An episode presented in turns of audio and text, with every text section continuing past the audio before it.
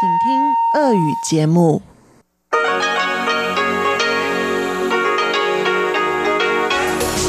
эфире Международное радио Тайваня.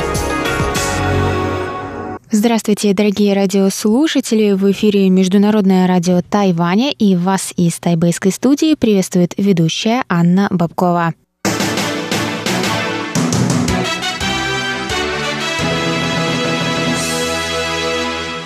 Сегодня среда, 19 февраля, и мы начинаем наше ежедневное вещание с выпуска новостей сегодняшнего дня, а затем для вас, как всегда, прозвучат тематические передачи «Среды». Цикл передач под названием «Темная река» с Марией Ли, новости экономики с Андреем Солодовым и повтор передачи прошлой недели «Звуки города» с Валерией Гемрановой и Иваном Юмином. Также заходите на наш сайт по адресу ru.rti.org.tw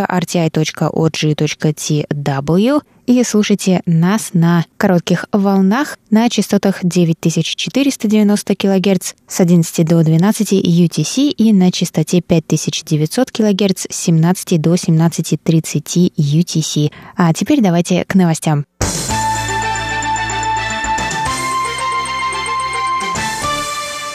Несколько стран, включая Италию, Вьетнам, Филиппины, Монголию, Израиль и Маврикий, ввели запрет на въезд граждан Тайваня в последние дни из-за вспышки нового коронавируса. В Министерстве иностранных дел Китайской Республики прокомментировали, что на Тайване, по данным на 19 февраля, было зарегистрировано 23 случая заболевания коронавирусом, и один из них смертельный, в то время как в Китае число заболевших превысило 74 тысячи, из которых более 2 тысяч умерли от болезни. Однако то, что Всемирная организация здравоохранения относит Тайвань к территории Китая, вызывает недопонимание и приводит к ошибочным выводам со стороны других стран об обстановке с вирусом на Тайване, заявили в ведомстве.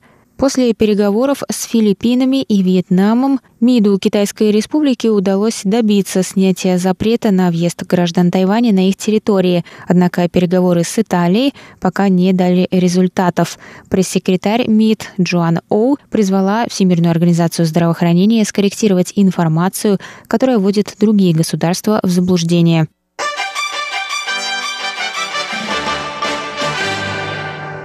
Все прибывающие из Китая должны будут пройти обязательную проверку здоровья в Москве, сообщило представительство в Тайбэе Московско-Тайбэйской координационной комиссии по экономическому и культурному сотрудничеству 19 февраля на своей странице в Фейсбуке со ссылкой на Департамент здравоохранения города Москвы. Все пассажиры, прибывающие из Китая, Гонконга, Макао и Тайваня, включая транзит, вне зависимости от гражданства, должны будут пройти обязательный медицинский осмотр, в ходе которого будут проверены на наличие повышенной температуры и других первичных признаков коронавируса. В случае обнаружения одного из симптомов, прибывающих направят в специализированный медицинский центр на обследование и предпишут находиться в режиме домашнего карантина по месту жительства под медицинским наблюдением течение 14 дней. Аналогичные правила введены и в других городах России, добавили в представительстве. По состоянию на 18 февраля авиасообщение между Китаем и Россией сохраняется.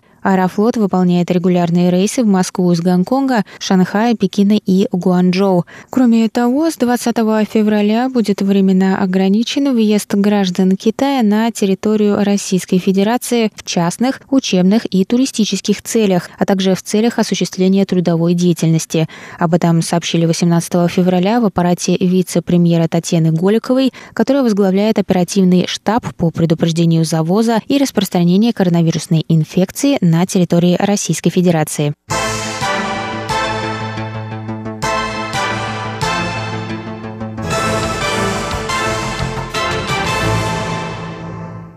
Пять граждан Тайваня покинули 19 февраля лайнер Diamond Princess, который стоит на карантине в порту Якогамы с 4 февраля из-за вспышки нового коронавируса на борту.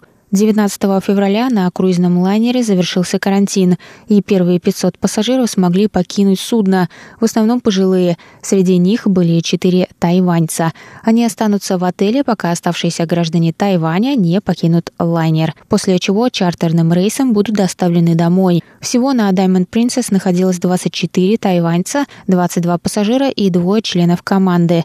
У четверых из них был диагностирован коронавирус, они находятся на лечении в больницах Японии. У оставшихся 18 тайваньцев вирус не был обнаружен, еще 13 из них должны покинуть лайнер в течение двух дней. Кроме тех, кто были соседями по комнате заболевшими, они останутся на борту еще на две недели. По данным на 19 февраля на судне было диагностировано 542 случая коронавируса. Всего на борту находится 3711 человек.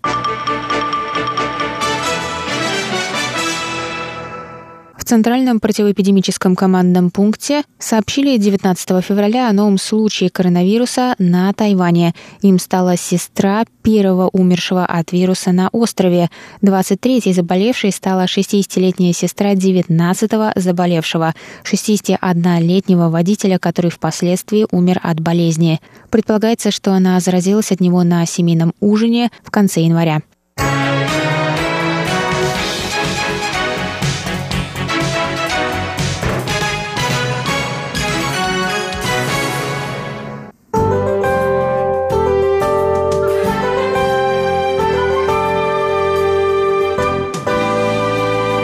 Сейчас прогноз погоды. Сегодня в Тайбэе было до 22 градусов тепла, солнечно с переменной облачностью.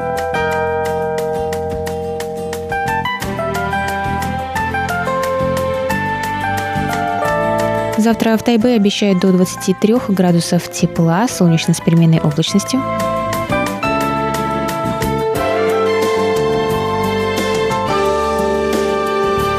Тайджуне завтра до 25 градусов тепла и ясно.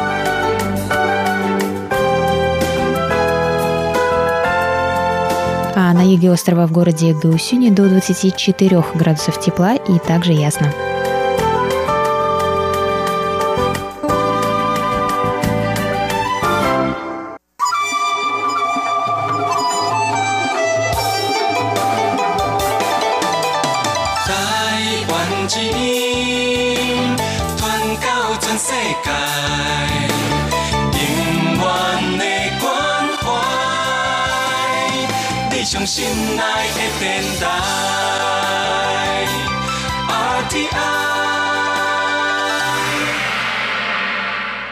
Это был выпуск новостей за среду 19 февраля на волнах МРТ. Для вас его провела и подготовила ведущая русской службы Анна Бабкова.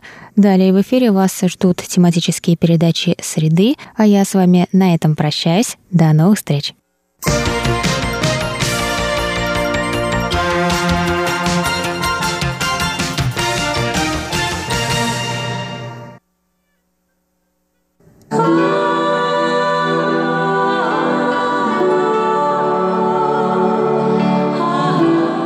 Темная река.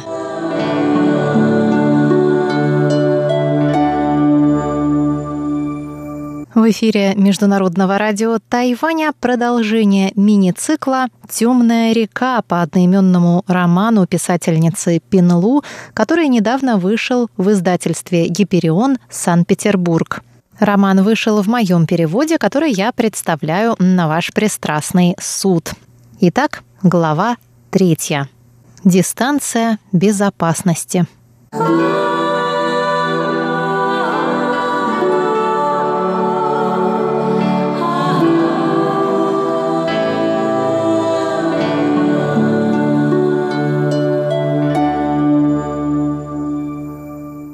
Что делала Дяджень после того дня?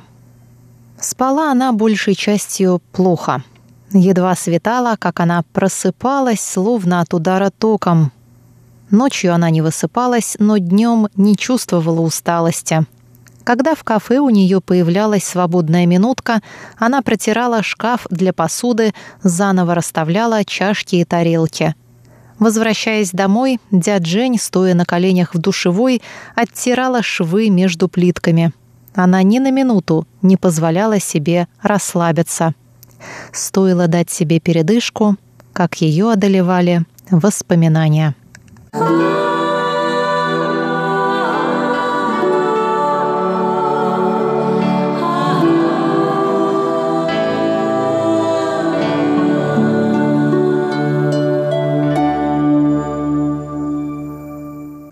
Второго дня дядя Жень проснулась по звонку будильника. Она напомнила себе, что сегодня рабочий день. Войдя в кафе, она сказала себе «Успокойся, займись рутинными делами. Главное, не давать хода ненужным мыслям». Когда она стояла у раковины, рука ее соскользнула, и чашка разбилась. Осколок поранил ей руку. Она ясно ощутила боль. Прервавшись, она открыла выдвижной ящик и достала аптечку. Правой рукой перевязала левую. Сказала себе, «Пустяки, подумаешь, чашка разбилась. Обычное дело». Сидя за стойкой, она взглянула на место, где обычно сиживал Хун, и ей показалось на секунду, будто он вот-вот появится — она живо представила появление Хуна, его знакомый низкий голос «Привет, хозяюшка!» Ей захотелось услышать его в реальности. Потом были выходные. Дядь Жень села на метро, затем на автобус и, на этот раз в одиночестве, приехала в отель на горячих источниках. Она надеялась, что, искупавшись в источниках, она обо всем позабудет — но у стойки с кассой вдруг засомневалась. Именно сюда ее как-то привел Хун. «Ничего не поделаешь», — подумала она. «Я знаю только это место». Она разделась, бросила нижнее белье в корзину для мусора, словно проводя ритуал очищения. Потом в общей купальне она попыталась расслабиться — Выйдя из бассейна с горячей водой, она пошла в душ, намочила волосы и только тогда поняла, что забыла купить на стойке шампунь. В душевой она нашла лишь маленький кусочек мыла. За шторкой женской купальни у выхода стояли два массажных кресла. Обшивка на их ручках лопнула, и поролон вылез наружу. Под сиденьем были углубления для массажа ног. Бросаешь 10-долларовую монетку, и механизм приходит в действие. Дядь Жень уселась в кресло и засунула лодыжки в массажные желобки. Кресло пришло в движение. Дядь Жень хотелось хорошенько расслабиться. Сидя в кресле, она велела себе ни о чем не думать хотя бы несколько минут или думать о чем-нибудь умиротворяющем – но стоило ей закрыть глаза, как в мыслях возникали образы, от которых она пыталась избавиться. Расслабление всегда давалось ей с трудом. Дяджень была замкнутым человеком и мало кому рассказывала о себе. Задушевных подруг у нее не было, и с коллегами она не сближалась. Работники кафе приходили и увольнялись, и она часто жаловалась хозяину – Стол вытерли так, словно он соевым соусом залит. Все приходится самой переделывать. Больше всего дяджень не любила студентов, зарабатывающих на карманные расходы. Она с детства ненавидела всех этих маменькиных сынков. Ей казалось, что они – существа с разных планет. Она и эти благополучные детки, родившиеся с серебряной ложкой во рту. Эти неуклюжие увольни думают, что им от рождения все положено – Дружить с такими себе дороже. Каждый раз, когда Фан приводил нового работника, дядь Жень ворчала. «Тоже мне нашел драгоценность. Студент поиграться пришел. Учить его бесполезно. Еще и присматривай за ним». Когда коллеги уговаривались собраться вместе поесть жареной каракатицы или сплавать на лодке на противоположный берег и попеть там в караоке, дядь Жень всегда отказывалась. Она не любила развлечений в складчину и, подняв бровь, говорила, «Как посчитать, кто сколько съел? Съел меньше — заплатил больше, а съел больше — других обманул». Даже когда рядом был Сянь Мин, и они устраивались на диване перед японским сериалом, Дяджин никогда не могла полностью избавиться от напряжения. И только когда она два года назад познакомилась с Хуном и стала с ним болтать о разных пустяках до окончания работы, в такие моменты она чувствовала себя наиболее непринужденно. Хун всегда приходил после обеда и по привычке садился на высокий стул у окна. Ближе к вечеру посетители расходились. Дяджень приносила кофейник, Хун листал книжку. Дяджень придвигала стул и садилась рядом. Помимо учебника, стол был завален принесенными Хуном распечатками графиков и таблиц. «Звонок на урок!» — с улыбкой провозглашал Хун.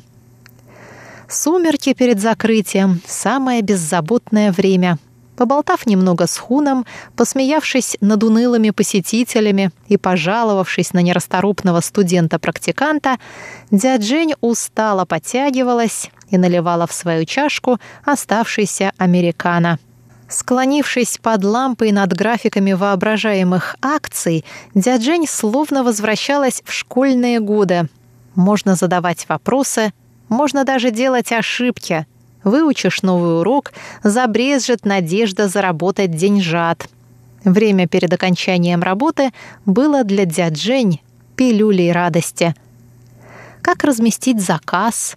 Как сравнить показатели при покупке и продаже? Разъяснения Хуна звучали просто и понятно.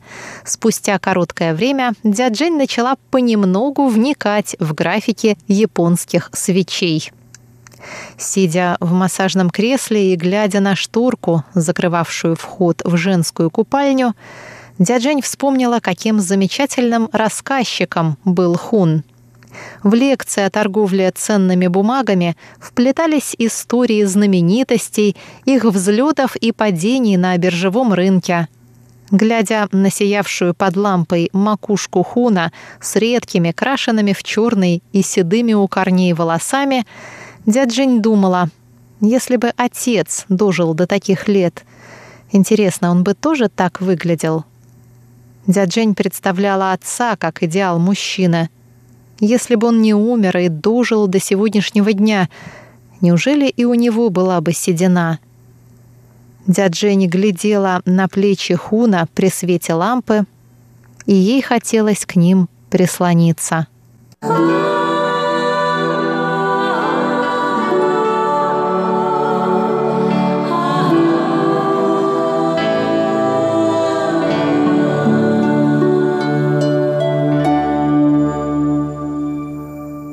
Жень потеряла отца, когда училась в младшей школе.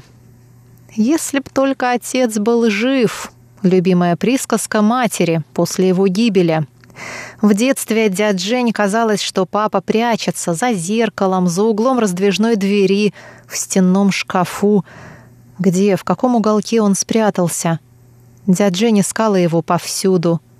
Пока она не выросла, она верила, что главное — не бросать поиски — и в один прекрасный день папа появится перед нею со словами «Привет, крошка моя!»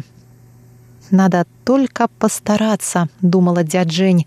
И, как в песне, словно во сне, которую так часто напевала мама, спящий глубоким сном человек вдруг проснется, и папа найдется сам. Впоследствии, вспоминая о случившемся, дядь Жень поняла, в чем была ее ошибка — она думала, что Хун тоже кого-то ищет. Ей казалось, что он нуждался в понимающей дочери.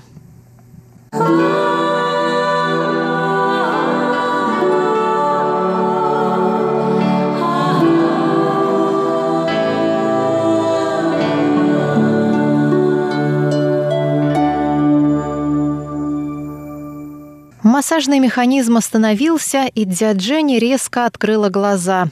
Видимо, она заснула на мгновение. Мать грозила ей, стуча палкой. «Хватит отца-то позорить!»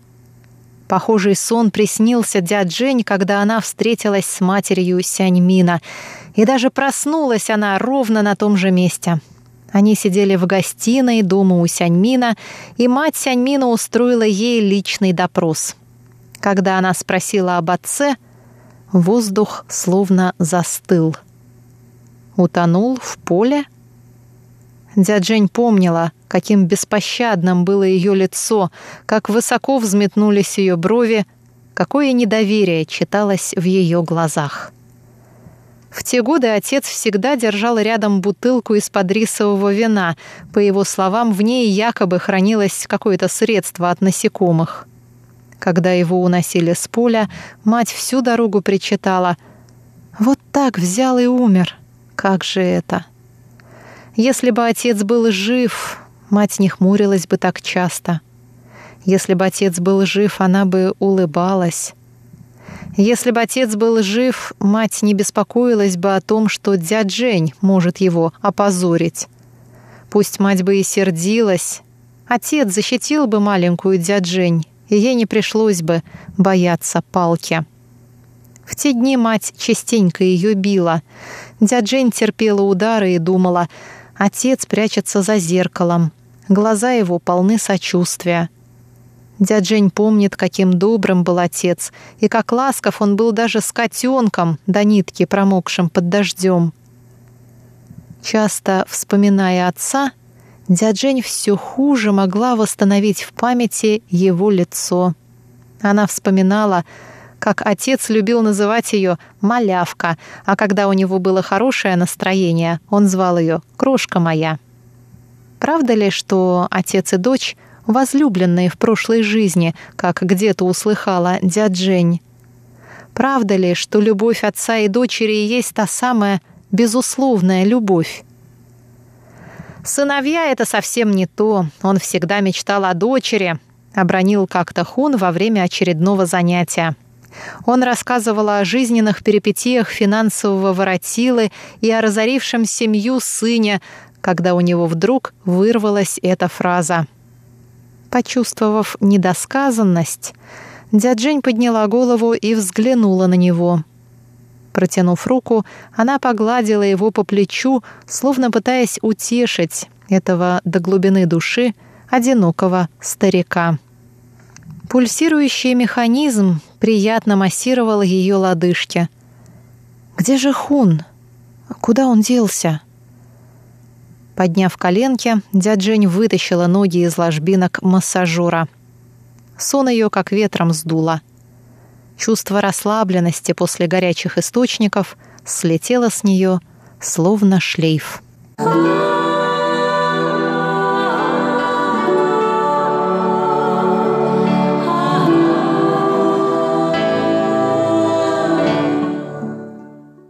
Новый Тайбэй, река Даньшуй, 15 марта, вечер, 9 часов 50 минут. Что ты хочешь на ужин? Такое простое выражение заботы. Вот две родственные души. Он спросит ее о чем-то. Она посмотрит на него в ответ. Он погладит ее по руке. Из взаимной заботы вдруг вырастает настоящее чувство. А вот несчастливая пара. Возникает крошечная трещина. Одна наговорит лишнего, второй обдаст холодом, Растет недоверие, становятся очевидными расхождения, в жизни появляются разные цели, и отдаление неизбежно. Два далеких друг от друга человека в одном жизненном пространстве подобны двум ощетинившимся ежам. Стараясь избежать укола от другого, они держатся на безопасной друг от друга дистанции. Вопрос актуальный для любой супружеской пары. Что вы сделали друг с другом за эти годы? Что он сделал с ней, а она с ним? Она ненадолго забылась и вновь пробудилась от очередного сна. Несмотря на приступ боли, она неожиданно для себя смогла на несколько минут расслабиться — Кажется, она вернулась домой, вышла на балкон, стряхнула росинки с цветов, сорвала траченные насекомыми листки, подрезала взобравшийся на стену шиповник. Немного поработав на балконе, она вошла в комнату, включила кондиционер, плотно сомкнула раздвижные дверцы балкона — Время от времени снизу, из кухни, доносился треск. Это срабатывал автоматический генератор льда. Ее дом действительно был ее крепостью. Все здесь шло по заведенному ею порядку. Закроешь глаза, услышишь негромкое гудение кондиционера и почувствуешь покойную радость, словно ты действительно в крепости. Их таунхаус просторным не назовешь, но зато в нем три этажа, и из каждого окна открывается живописный вид. Извилистое русло реки огибают болотистые берега. Она представляла себе, будто эти, полные водяных растений болота, питомник, и однажды здесь вырастут деревья, а затем и целый лес. За дальним берегом виднеются горы. Лежа в спальне на тахте, она разглядывала горную цепь. Вот гора Датуньшань, вот Тисиншань, а вот и Хуанзуйшань. С каким усердием она обустраивала дом, продумывая каждую мелочь. Первый этаж — кухня и столовая. За столовой — комната мужа. Ее собственная спальня занимала весь второй этаж. Когда они с дизайнером составляли план, ей хотелось, чтобы линии перемещения по дому совпадали с ее графиком работы и отдыха. Рядом с кроватью находилась широкая кушетка. На нее можно было прилечь после сна и полюбоваться видом на реку. С другой стороны кровати туалетный столик. Рядом с ним большое встроенное в стену зеркало – Пройдя через ванную комнату с джакузи и душевой, она попадала в свою великолепную гардеробную. На третьем этаже был ее кабинет. Туда она поставила беговой тренажер, которым, впрочем, пользовалась редко. Большую часть времени она проводила на втором этаже. Любимым ее местом был цветочный балкон с раздвижными дверцами. Они и выбрали этот загородный дом, чтобы у обоих сохранялось личное пространство. Их спальни были не просто на разных этажах, они были в разных концах дома. Ухаживая за цветами на балконе, она наслаждалась спокойствием и тишиной. Маленький балконный садик помогал ей забыть о своем невеселом супружестве. Я лежу на земле, значит, все это мне снится. Треугольный вырез на груди обрамлен кристаллами Сваровски. Спинка в ажурной вязке, свисающий пояс украшен белыми кисточками. Я позирую перед камерой. Сознание путается. Или я умираю. Что это может значить, думала она. Говорят, на смертном одре перед глазами проносятся один за другим кадры жизни с начала и до самого конца. Продолжение на следующей неделе в цикле «Темная река». С вами была Мария Ли.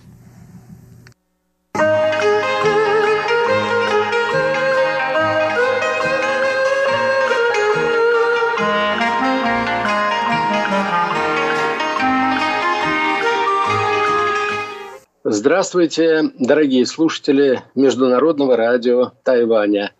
В эфире еженедельная передача из рубрики «Новости экономики». У микрофона ведущий передачи Андрей Солодов. Мир находится в лихорадке. В результате разрастающейся в Китае эпидемии нового коронавируса – за полтора месяца это заболевание поразило десятки тысяч человек, выявлено в десятках стран, а число погибших исчисляется тысячами. Жители современного мира привыкли пользоваться преимуществами глобализации и почти не ощущают рисков, которые сопутствуют ей.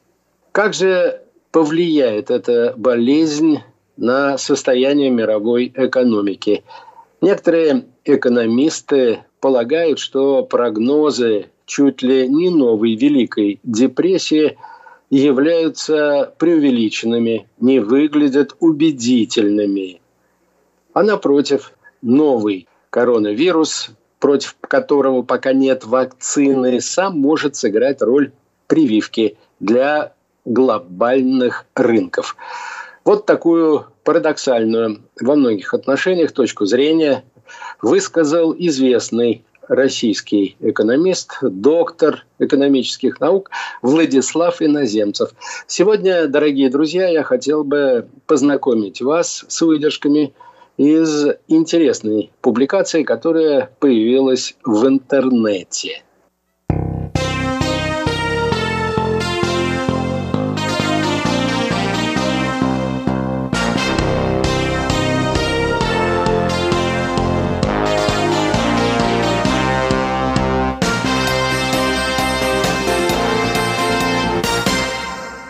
Итак, автор пишет, эпидемии всегда страшили людей, так как до самого последнего времени им невозможно было противостоять. И приводит в пример три гигантские волны чумы в Европе в нынешней эре. 1165 года, 542, 551 годов и 1346 1353 годов, которые уничтожали подчас целые города, снижая численность населения отдельных регионов более чем наполовину. При этом подобные катастрофы, пишет автор, относятся отнюдь не только к далекому прошлому. К примеру, эпидемия гриппа в 1918-19 годах которая получила название «Испанки», унесла жизни почти 50 миллионов человек. Причем число умерших достигало миллиона в неделю. Менее масштабные эпидемии, вызванные похожими вирусами, убили до двух миллионов человек в 1956-58 годах и более одного миллиона – в 1968. В целом, на протяжении 1990-х годов в мире от инфекционных заболеваний погибали около 17 миллионов человек ежегодно, что составляло треть от преждевременных смертей. В то же время, отмечает автор, следует обратить внимание на два обстоятельства. С одной стороны, люди научились реагировать на эпидемии намного быстрее, чем раньше. Если вакцина против гриппа была создана через 20 лет после эпидемии испанки, то вакцина против атипичной пневмонии через 21 месяц. Превращение здравоохранения в одну из самых крупных отраслей современной экономики позволила невиданно сократить смертность от эпидемий. С другой стороны, скорость и масштаб реакции на вспышки инфекций во многом становятся экономической проблемой. Более миллиона смертей в 1968 году практически не оказали влияние на мировой экономический рост, в тот год составивший 6,3%. При этом американская экономика выросла на 4,8%. Не оказали эти эпидемии влияния и на состояние международной торговли, объем которой увеличился более чем на 6%. Сегодня более чем 2000 летальных случаев привели к существенным изменениям на рынках. Китайские фондовые индексы с начала года снизились почти на 8%. Цены на нефть скорректировались с января на 20% ниже, на медь на 12%, на железную руду более чем на 10%. Международное авиасообщение с Китаем, вероятно, сократится не менее чем на треть, как это было в период эпидемии 2003 года. Многие иностранные компании приостановили производство в Китае, а некоторые эвакуировали часть персонала. Карантин, введенный в Ухане и ряде других городов, затронул в общей сложности не менее 40 а может быть и 60 миллионов человек, став самой масштабной акцией такого рода в истории. В разных регионах мира сокращают использование китайских товаров, а страны закрывают границы от китайцев или лиц, недавно побывавших в КНР. Экономический ущерб, нанесенный эпидемией только Китаю, уже оценивают в рамках 60-100 миллиардов долларов.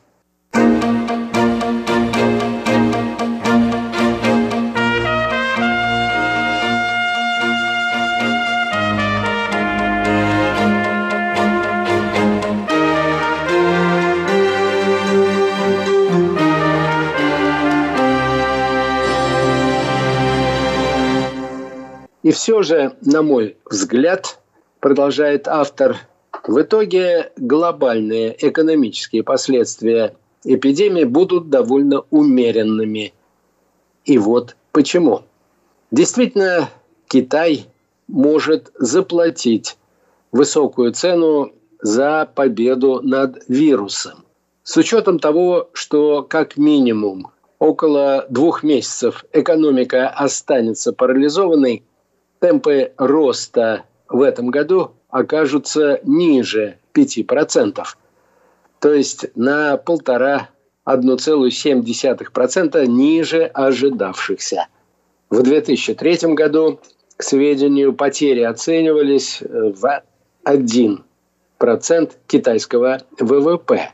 Это довольно значимый удар и по мировой экономике – Просто потому, что доля Китая в ней за эти годы выросла, если считать по такому показателю, как паритет покупательной способности с 8 до 19%. Кроме того, в середине 2000-х мировая экономика росла динамичнее, чем сейчас. В итоге, если в 2002-2007 годах на Китай приходилось от 8 до 20 процентов глобального прироста, то в 2019 году этот показатель достиг почти 40 процентов. Понятно, что развитие эпидемии не пройдет бесследно. Однако даже снижение темпов роста мировой экономики на 1% сегодня – не представляется катастрофичным. Напротив, утверждает автор, оно может оказаться даже желательным.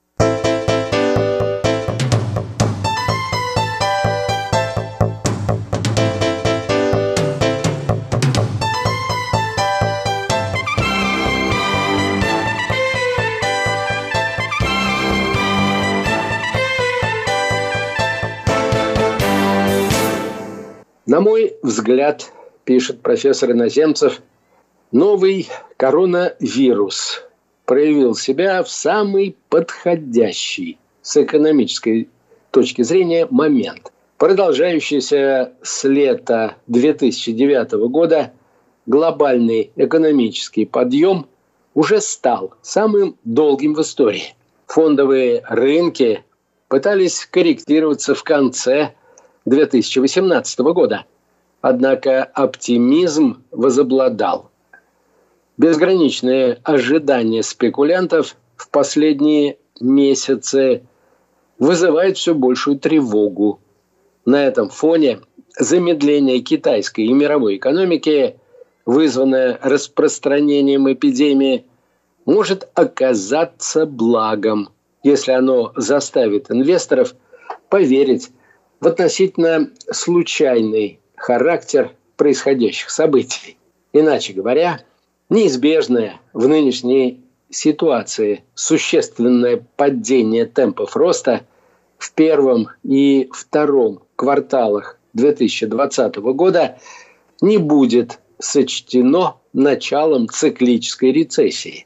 Вместо того, чтобы начать массовые распродажи – и пересмотреть свои стратегические планы, бизнес, скорее всего, перегруппируется, воспринимая события как временные трудности, так сказать, а не начало долгосрочного спада. Экономики ряда развитых стран, в частности Франции и Италии, уже находились в рецессии в четвертом квартале прошлого года и продолжат умеренно снижаться. Однако неизбежное восстановление динамики во второй половине года на фоне успешной борьбы с эпидемией способно вернуть их к росту. Иначе говоря, новый коронавирус, против которого пока не придуманы вакцины, сам может стать некой прививкой для мировой экономики, не позволяющей ей окончательно перегреться и подхватить более серьезную заразу. Если 2020 год окажется временем близкого к нулю роста, мир переживет эту рецессию, которую все равно ждут и которая, начнись она с классического взрыва очередного фондового пузыря, была бы куда болезненнее.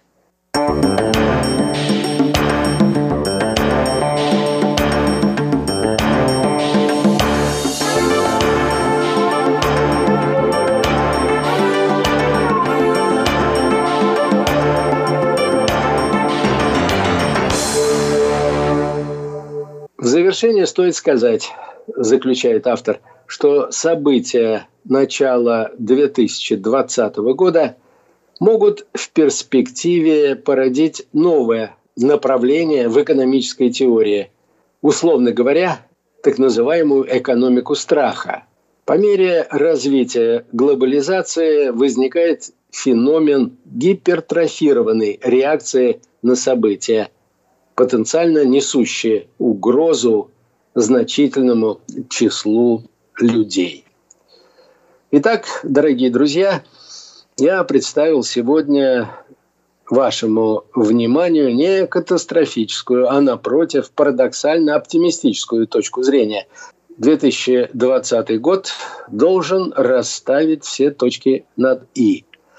Мне персонально хотелось бы присоединиться к мнению известного экономиста, но не все приводимые их аргументы, впрочем, выглядят достаточно убедительными. На этом позвольте мне завершить нашу очередную передачу. Как обычно, ее подготовил и провел Андрей Солодов. Всего вам доброго, берегите себя – не забывайте надевать хирургические маски, когда вы выходите на улицу. И, конечно, будьте здоровы.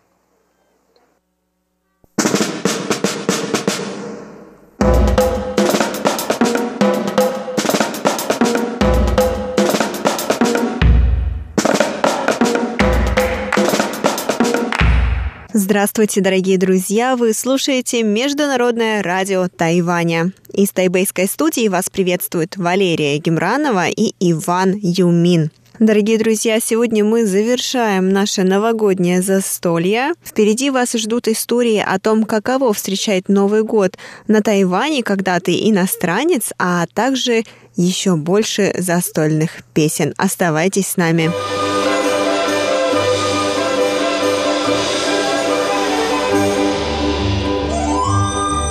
Женя, Оля, вот вы живете на Тайване уже несколько лет. Как вы празднуете вообще китайский Новый год на Тайване? Это наш первый опыт, когда нас приглашают в гости наши тайваньские друзья. Практически каждый год мы уезжали из Тайбэя, но это не стало традицией. Два года ездили по Тайваню, соответственно, были в других разных городах. Жили в гостинице, немножко наблюдали, как люди празднуют с фейерверком, салютом, как э, шумно все проходит это. Два года мы уезжали как раз в другие страны, поэтому э, не застали в Тайване, так что это у нас первый раз, когда мы именно в Тайване находимся. И, и, да, и такой замечательный семейный ужин, отличный опыт. Я думаю, что это запомнится до конца наших дней.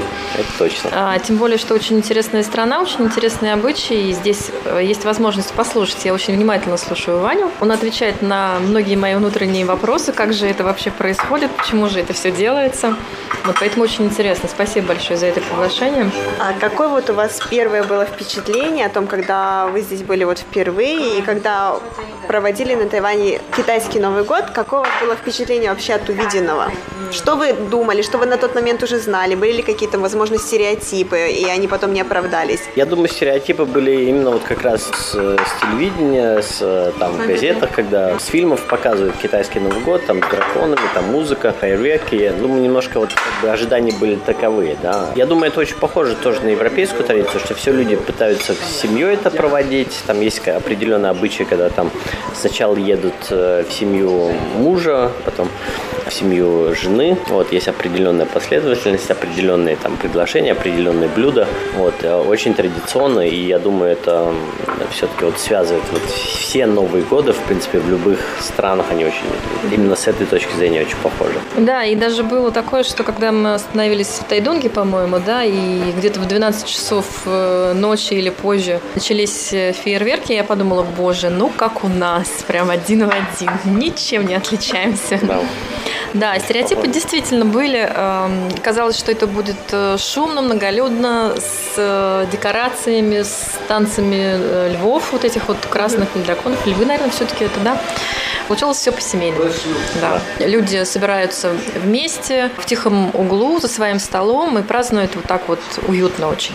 Для меня, наверное, был шок того, что нам всегда говорили, нас всегда пугали, будет закрыто абсолютно все. Будет закрыты все магазины, все рестораны, все будет закрыто, вы никогда ничего не найдете съестного, поэтому закупайтесь. Соответственно, мы затаривались большими пакетами продуктов перед китайским Новым годом. А потом, на первый день, получается, китайского Нового года мы выходили на улицу, а все работает. И да, и у меня был такой шок, я думаю, как так? Все работает, а как же Новый год? А почему никто не отдыхает? А потом оказалось, что всем нужно зарабатывать деньги, поэтому все выходят на улицы и работают. Но с другой стороны, в этом есть тоже свои плюсы, потому что те, кто живет на Тайване в качестве гостя, да, я считаю, всех иностранцев здесь гостями, то те не могут пойти просто и покушать в любом ресторане, который открыт. На новогодние каникулы Тайбэй становится самым настоящим Тайбэем. То есть все люди, которые приезжают сюда работать из разных регионов Тайваня, они все возвращаются домой. Поэтому в Тайбэе людей становится намного-намного меньше. В метро практически свободно. Можно спокойно сесть, даже в час пик есть место. То есть становится свободнее и как-то очень неплохо. Мне кажется, что вот эти новогодние дни самое такое хорошее времяпрепровождение и э, лучше всего приезжать в Тайбэй, потому что тогда вы можете увидеть именно настоящий вот город с, с его жителями. Не будет многолюдно, а наоборот будет очень э, свободно, да, вольготно. Поэтому я рекомендую приезжать в Тайбэй именно на Новый год по лунному календарю. Зато катастрофа начинается на последние дни китайского Нового года, когда все начинают возвращаться. Да.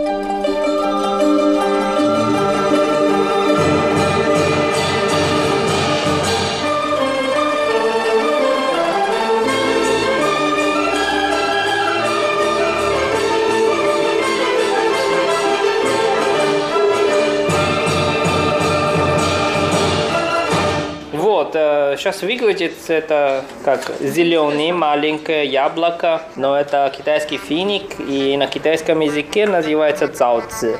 Цаоци. Да, поэтому у нас тоже такое идио, такая идиома цаошенкуэдзи, то есть э, поскорее родить ребенка. Это как пожелание тоже э, на ужине Нового года, накануне Нового года. Вот еще здесь э, все эти маленькие, маленькие тортики, называется факао. Факао вот это сладкие. Это тоже как пожелание, что будет богатыми. Фацай. Из, из чего они сделаны, Вань? А, мне кажется, из риса. Вот это вам папа и мама сказала. Да. Были в достатке, скорее родился ребенок. Вот, а Лера тебе коричневый. Значит, такой цвет найди себе парня. И все.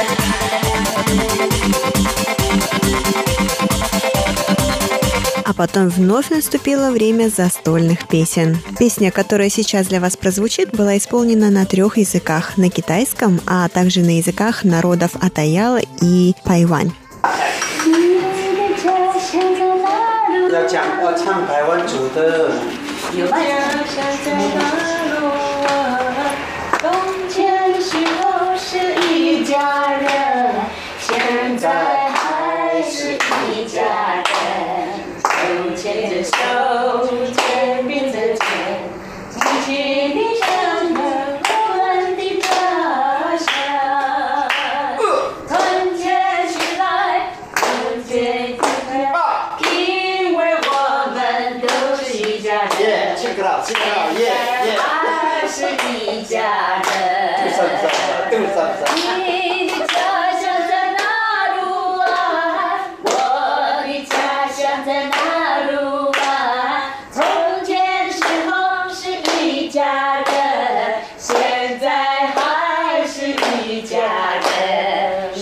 手牵着手，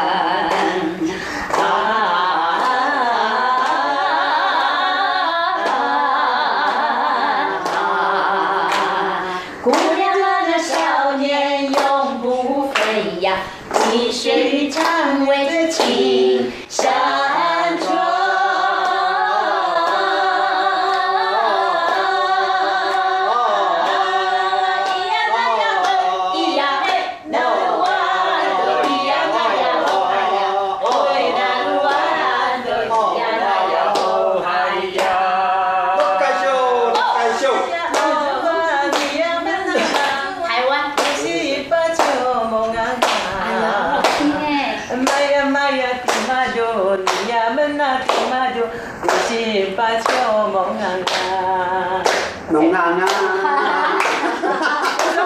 不要，意思就是说这个歌，这个歌的意思就是说，呃，你不要再去动它了，我已经把它给定下来了。对，就是这样。不要再去被偷看它了，我已经把它定下来了。Это как любовная песня, это поется то, что вот эта девушка или вот этот парень, я уже все, это будет он или будет одна, тогда другой человек его или ее не трогай. Ну что ж, Лера, наелась? Наелась, напилась, Вань. Спасибо большое твоей семье, спасибо большое твоей маме с папой за то, что приготовили такой прекрасный ужин. Спасибо, что пришла. И желаю тебе в новом году подниматься с каждым шагом выше и выше. И пусть каждый год будет изобильный. И счастья и успехов. Спасибо большое, Ваня. Я желаю вашей семье здоровья крепкого, желаю удачи, желаю счастья огромного и желаю, чтобы в вашей семье всегда была гармония на протяжении вот этого всего года крысы. И желаю, чтобы мы следующий Новый год встретили точно так же все вместе. Ну да, конечно, в следующем году, когда новогодний ужин, у тебя уже место есть. Забронирование. Меня заранее пригласили, да? Наконец-то!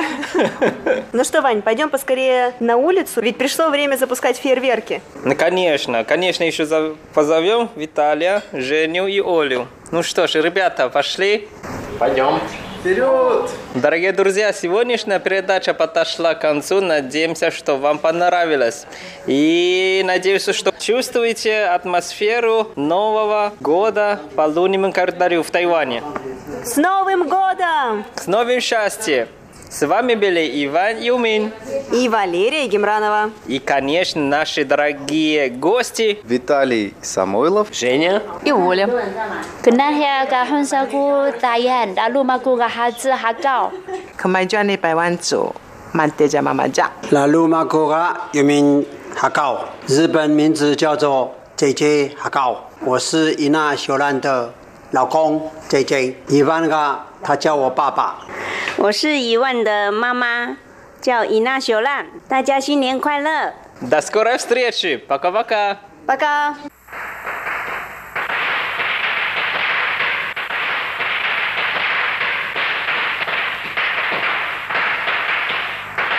恭喜恭喜！恭祝大家发大财，想什么就得什么，天福又天寿， 平安，万事如意。贺新年，祝新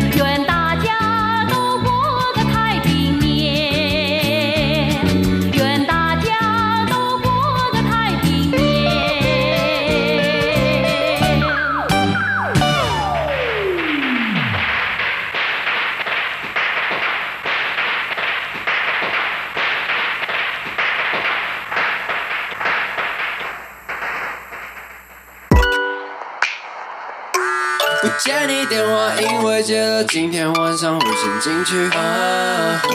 你现在待在哪里？该不会也同样在外淋雨？哪里的？Don't leave me，孤独的人抱着棉被在家。哪里的？Don't leave me，说不想念的泪水藏嘴巴。我不敢接起你电话。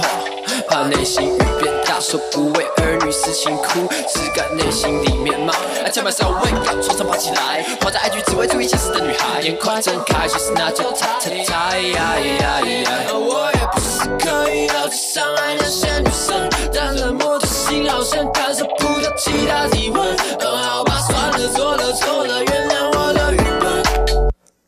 嗯，我们在棉被里哼，我重新开机。嗯，简讯传送问候，刷新关机。嗯，背景当作伴奏，开机。嗯，简讯传送问候，未接电话显示荧幕上，早已疏远的你，为何未？接电。话显示荧幕上，嗯，而你为何却又轻易的来电？未接电。话显示荧幕上，嗯，睡着觉，但是什么他我叫醒，未接电。话显示荧幕上，嗯，现在也睡不着，想起曾经把你抱紧，但未接电。话显示荧幕上。像很夜里的破鞋里又出现你没有？咫尺千里远在这里找不到你啊，突然来的不敢接近我。